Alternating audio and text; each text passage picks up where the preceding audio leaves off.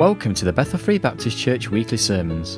This is the evening session of Sunday, the 27th of September 2009, entitled Saved and Secure Preparations for Baptism, and the Bible reading is taken from Acts chapter 8, verses 25 to 40. Here's Pastor Larry T. Curtis. In Acts chapter 8, I'm going to start reading in verse 25. I'm going to invite you to stand if you would like to honor the reading of God's word. Beginning in Acts 8:25. And they when they had testified and preached the word of the Lord returned to Jerusalem and preached the gospel in many villages of the Samaritans. The angel of the Lord spake unto Philip saying, Arise and go toward the south unto the way that goeth down from Jerusalem unto Gaza which is desert. And he arose and went, and behold, a man of Ethiopia, an eunuch of great authority under Candace, queen of the Ethiopians, who had the charge of all her treasure, and had come to Jerusalem for to worship, was returning and sitting in his chariot, read Isaiah the prophet. Then the Spirit said unto Philip, Go near and join thyself to this chariot. Philip ran thither to him and heard him read the prophet Isaiah and said, Understandest thou what thou readest? And he said, How can I, except some man should guide me? And he desired Philip that he would come up and sit with him. The place of the scripture which he read was this He was led as a sheep to the slaughter, and like a lamb dumb before his shearer, so opened he not his mouth. In his humiliation, his judgment was taken away. And who shall declare his generation? For his life is taken from the earth. The eunuch answered Philip and said, I pray thee, of whom speaketh the prophet this, of himself or of some other man? Then Philip opened his mouth and began at the same scripture and preached unto him Jesus. And as they went on their way, they came unto a certain water. And the eunuch said, See, here is water. What doth hinder me to be baptized? Philip said, If thou believest with all thine heart, thou mayest. He answered and said, I believe that Jesus Christ is the Son of God. And he commanded the chariot to stand still, and they went down both into the water, both Philip and the eunuch, and he baptized him. When they were come up out of the water, the Spirit of the Lord called away Philip, and the eunuch saw him no more, and he went on his way rejoicing. But Philip was found at Azotus, and passing through the preached in all the cities till he came to Caesarea. Father, we thank you again for this evening. Father, we thank you for the special privilege that you have allowed us, Lord, to be able to have a part in these that are, Lord, following you in believers' baptism this evening. We pray, Lord, that your special hand would be upon on them this evening. We know, Lord, that as they witness of the commitment that's been made in their own lives, Lord, there may be some here this evening that just as this eunuch in this story, or maybe you have sent them this way this evening specifically so that they might hear specifically of this one called Jesus, the only one, Lord, that can save them from their sins. We pray that you would work in hearts, that you would touch hearts, that you would do the work that needs to be done here this evening for your glory and your honor. In Christ's name we pray. Amen and amen. I guess a lot of times that people maybe even consider religious things in their lives. They maybe consider God. They maybe even consider that it's something that it may be sometime in their life that uh, they may have a, an interest in. I don't want to say to you that one thing that we first notice in this passage here this evening that oftentimes is overlooked is, folks, that there was some proper preparation that had already taken place that we cannot do for ourselves. The simple truth is, is that no matter what our intentions might be for tomorrow and the next day, we're not promised tomorrow and the next day. The Bible says today is the day of salvation. Now is the accepted time. James says that life is like a, a vapor that appeareth for a little while and then vanisheth away. There is not one of us sitting here this evening that not only knows for sure whether we've got tomorrow, whether we've got the next heartbeat. But the truth is, is that there was some preparation that had taken place in this eunuch's heart because he had gone to Jerusalem seeking something. He had gone to Jer- Jerusalem apparently seeking this God of the Jews and he wanted to worship him, and yet he had, had left there with not what he had gone for. But you notice that as he was heading out down the road, that God himself, through the Holy Spirit, used this one called Philip. And he sent him from Jerusalem. And you notice the road that he sent him on that desert road, it was the hardest way to get to where he was going. There was no logical reason for him to go that way, except that God sent him that way. You see, preparation takes place in a lot of ways, and these youngsters, they had the privilege of being in a Christian home where devotions were taking place, where the Word of God was being read. They knew what it meant to be a Christian. There had to come that point in their life when they recognized through the Holy Spirit that they themselves, just being from a Christian home wasn't enough. There came a point when they recognized that they themselves were sinners. I talked to each one of them about this yesterday. You see, that's not always an easy thing for us to admit, but the Bible says that all, A-double-L, all have sinned and come short of the glory of God. You may not have come short of the glory of man. You may exceed all the expectations and do better than anybody else around that you possibly know. But all have sinned and come short of the glory of God. And of course, the Bible tells us very clearly that the wages of sin is death, but the gift of God is eternal life through Jesus Christ, our Lord. You see, they were able to realize that, you know, they were sinners themselves. Now, folks, that's not hard to, to figure out. I would just challenge you just to think back, and I don't have time this evening to dwell there a long time, but you go right back to the first man and woman in the Garden of Eden where sin first began from. Again, we talked about this yesterday because that very first sin that was committed, it wasn't murder or rape or some horrid thing that, oh, I've never done anything bad. It was a sin of disobedience. They disobeyed God. And that was what brought sin into this world. And along with that sin came death for each and every one of us, both physically and spiritually. The truth is that that's not what God wants for you, for me, for anyone. The Bible says it's not His will that any should perish. But as we sit here this evening, I wonder if you've ever, has your heart been prepared? Have you ever come to recognize and realize, you know, maybe just maybe, just as this eunuch and Philip were taking down these paths, that they came together. Maybe, just maybe, that God has you here in this service this evening to witness the testimony of these young people for a specific reason because God is wanting to speak to your heart. Maybe you know that, that, that something is missing there.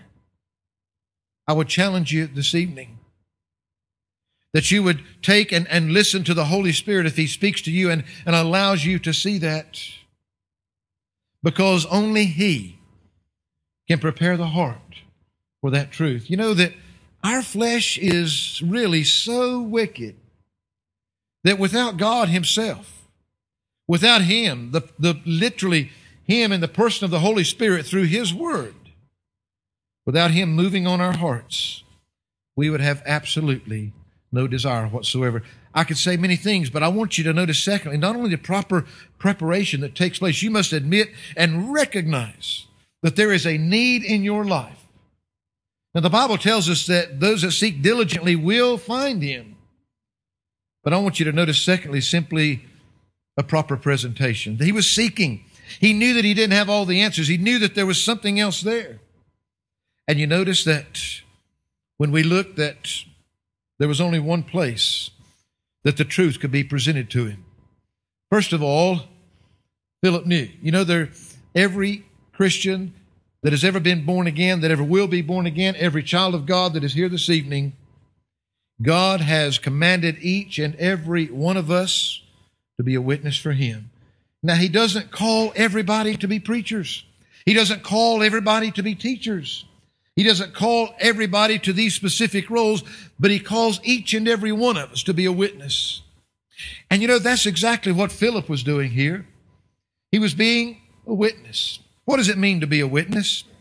You know, Brother Rush, you don't necessarily have to be a theological genius to be a witness.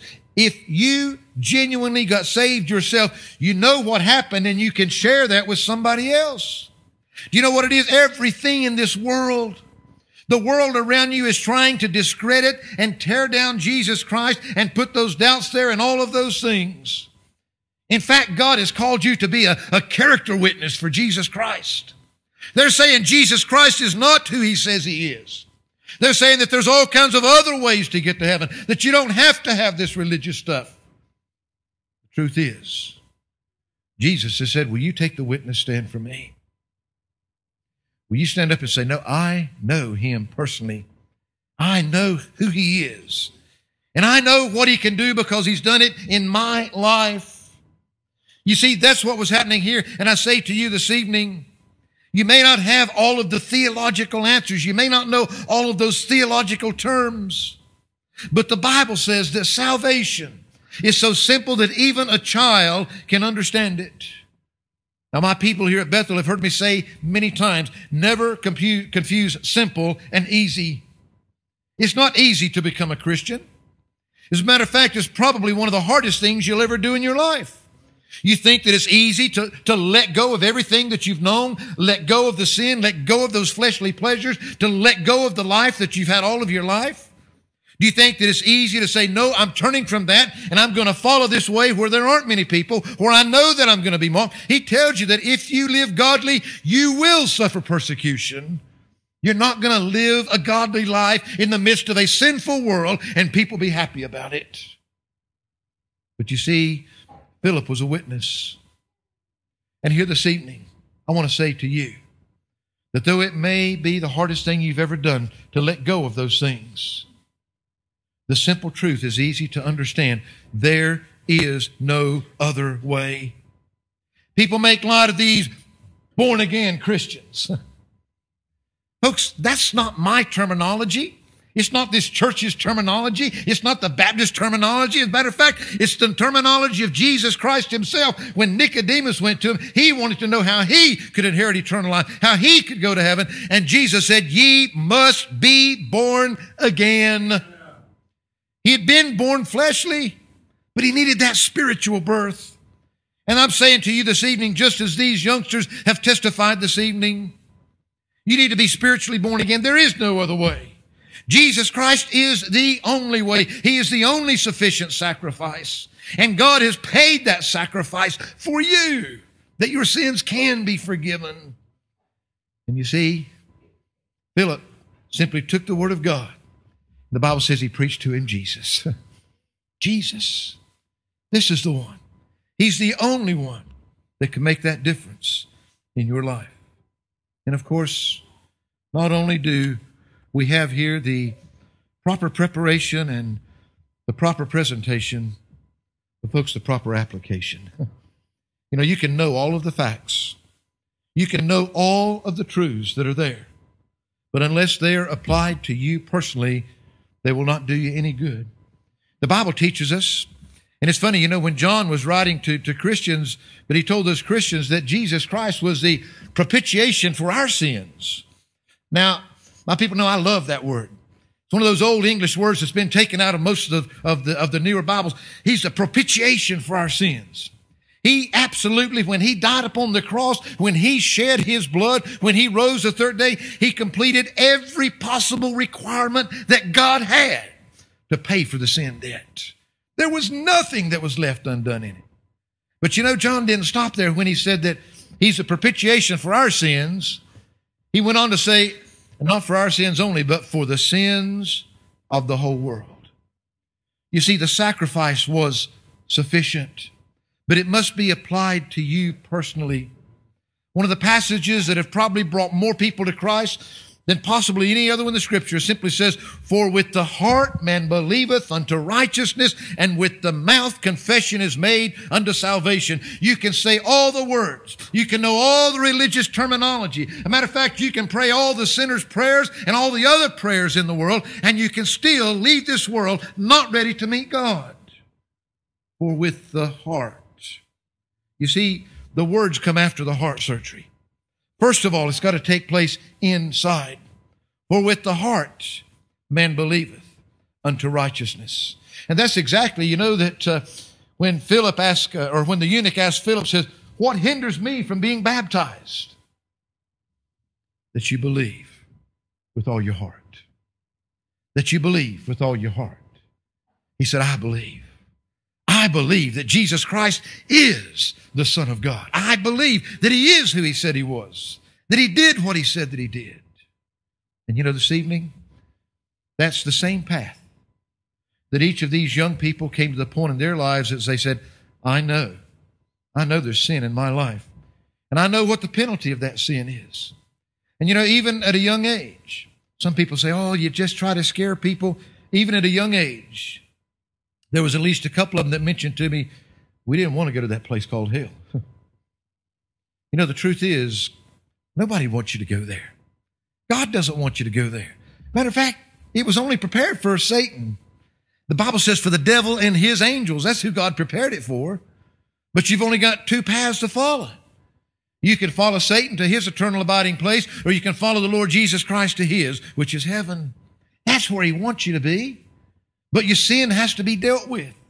That very simple, simple, simple truth. That simple sin of disobedience in the garden, it brought death with it. And if God allowed you into heaven with even one sin that wasn't covered by the blood, heaven would no longer exist. It would have the same death and curse problem that earth has today because if sin entered in, death would come with it. But He has resolved the sin problem for you. And here this evening, as these three come to follow the Lord in, in believers' baptism, oh, I just challenge you this evening. You know, I heard somebody say it this, this way one time, says, yeah, he says, sometimes it takes a little bit of intestinal fortitude. sometimes you got to stand up against yourself. Sometimes you got to stand up, you know, you know that you're not going to have any support. Oh, I thank God. Young people, thank God that you've got a Christian family to support you. I've seen many that have come through this church and other places that when they became Christians, they didn't have the support of a Christian family. Many times they were on their own. They had nobody to support them in their day to day life out there. You know, that's what we sang earlier. Though none go with me, still I will follow. That takes some courage. I wonder this evening, if you haven't done so, are you willing to admit, like these young people did, I know I'm a sinner. And I know that there is only one sin payment that's sufficient, and that's the blood atonement of Jesus Christ Himself. He died my death for me. I deserved it because I was the sinner, but He died in my place so that I might live. And He died in your place that you might live if you'll accept that sacrifice this evening. And you know that as we look over into the book of Romans, and I just want to read it, and then I want to just make a couple of comments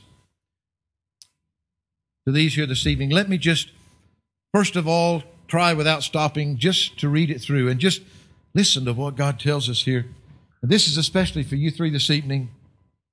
He says, There is therefore now no condemnation to them which are in Christ Jesus, who walk not after the flesh, but after the Spirit. For the law of the Spirit of life in Christ Jesus hath made me free from the law of sin and death. For what the law could not do, in that it was weak through the flesh, God sending his own Son in the likeness of sinful flesh, and for sin condemned sin in the flesh that the righteousness of the law might be fulfilled in us who walk not after the flesh, but after the Spirit. For they that are after the flesh do mind the things of the flesh, but they that are after the Spirit, the things of the Spirit. For to be carnally or fleshly minded is death, but to be spiritually minded is life and peace. Because the carnal mind is enmity against God. For it is not subject to the law of God, neither indeed can be. So then they that are in the flesh cannot please God. But ye are not in the flesh, but in the Spirit, if so be that the Spirit of God dwell in you. Now, if any man have not the Spirit of Christ, he is none of his. And if Christ be in you, The body is dead because of sin, but the spirit is life because of righteousness. But if the spirit of him that raised up Jesus from the dead dwell in you, he that raised up Christ from the dead shall also quicken your mortal bodies by his spirit that dwelleth in you. Therefore, brethren, we are debtors not to the flesh to live after the flesh. For if ye live after the flesh, ye shall die. But if ye through the Spirit do mortify the deeds of the body, ye shall live. For as many as are led by the Spirit of God, they are the sons of God. For ye have not received the spirit of bondage again to fear, but ye have received the spirit of adoption, whereby we cry, Abba, Father. The Spirit itself beareth witness with our spirit that we are the children of God. And if children, then heirs, heirs of God, and joint heirs with Christ, if so be that we suffer with him, that we may be also glorified together. Well, listen to this. Are things tough? He said, For I reckon that the sufferings of this present time are not worthy to be compared with the glory which shall be revealed in us. For the earnest expectation of the creature waiteth for the manifestation of the sons of God. For the creature was made subject to vanity, not willingly, but by reason of him who hath subjected the same in hope, because the creature itself also shall be delivered from the bondage of corruption into the glorious liberty of the children of God. There's coming a day when we won't have to fight this old flesh anymore. He says, For we know that the whole creation groaneth and travaileth in pain together until now. Not only they, but ourselves also, which have the first fruits of the Spirit. Even we ourselves groan within ourselves, waiting for the adoption to wit the redemption of our body. For we are saved by hope. But hope that is seen is not hope. For what a man seeth, why doth he yet hope for? But if we hope for that we are not, we hope for that we see not, then do we with patience wait for it. Likewise, the Spirit also helpeth our infirmities. For we know not what we should pray for as we ought, but the Spirit itself maketh intercession for us with groanings which cannot be uttered. And he that searcheth the hearts knoweth what is the mind of the Spirit, because he maketh intercession for the saints according to the will of God. Now, people, he says, and we know that all things work together for good. To them that love God, to them who are the called according to his purpose. He says, For whom he did foreknow, he also did predestinate to be conformed to the image of his Son, that he might be the firstborn among many brethren. Moreover, whom he did predestinate, them he also called, and whom he called, them he also justified, and whom he justified, them he also so glorified. Praise God. Brother Steve, you've heard me say it before. Those are all past tense. With God, the job is as good as done. He doesn't stop halfway through. When he saves you, you have that assurance of knowing because you're not saved by anything that you do. You're saved totally, completely, all by what God has done through the Lord Jesus Christ. And the truth is, once you've been blood bought, once Jesus Christ is residing in you, God can actually speak of you being glorified in that glorified body in past tense as if it's already done. Because God's not going to leave you off halfway along the way somewhere. Listen, He says, what shall we then say to these things? If God be for us, who can be against us? He that spared not his own son, but delivered him up for us all, how shall he not with him also freely give us all things? Who shall lay anything to the charge of God's elect? It is God that justifieth. Who is he that condemneth? It is Christ that died, yea, rather, that is risen again, who is even at the right hand of God, who also maketh intercession for us. Listen, who shall separate us from the love of Christ? Shall tribulation, or distress, or persecution, or famine, or nakedness, or peril, or sword? As it is written, For thy sake we are killed all the day long. We are accounted as sheep for the slaughter. Nay, in all these things, we are more than conquerors through him that loved us. He said, For I am persuaded that neither death, nor life, nor angels, nor principalities, nor powers, nor things present, nor things to come, nor height, nor depth, nor any other creature shall be able to separate us from the love of God which is in Christ Jesus our Lord. We can't possibly be more secure, not only of our present life, but for all of eternity than we are in Jesus Christ. When we put our faith and trust in Him, when we humble ourselves as sinners that deserve absolutely nothing from a holy God, and we ask for mercy, we ask for forgiveness. You see, each one of these young people said that there came a point when they asked God to forgive them of their sins. And they knew that they could ask God that and I asked each one of them how they knew, once they had done that, that God had saved them. And they all had to know because God said He would. you see, folks, your emotions will run all over the place, your feelings and everything else, but God never changes.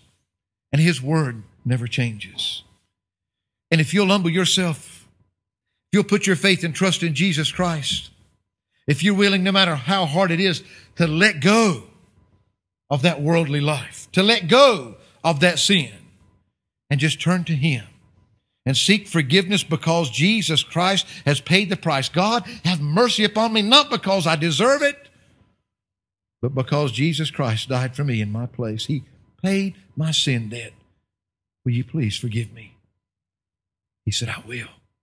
Young people, the truth is, once you've done that, nothing, nothing can separate you from the love of God that you have in Jesus Christ. Nothing can happen. There is absolutely nothing in all this world that can take that away from you. This evening, we're going to go through these waters of baptism. And as we go there, I want to, first of all, ask each and every one of you here this evening if you don't know the Lord Jesus Christ, as your Lord and Savior. If you've never experienced the new birth, the spiritual birth that must take place, if you don't know what that is, would you ask yourself a question this evening?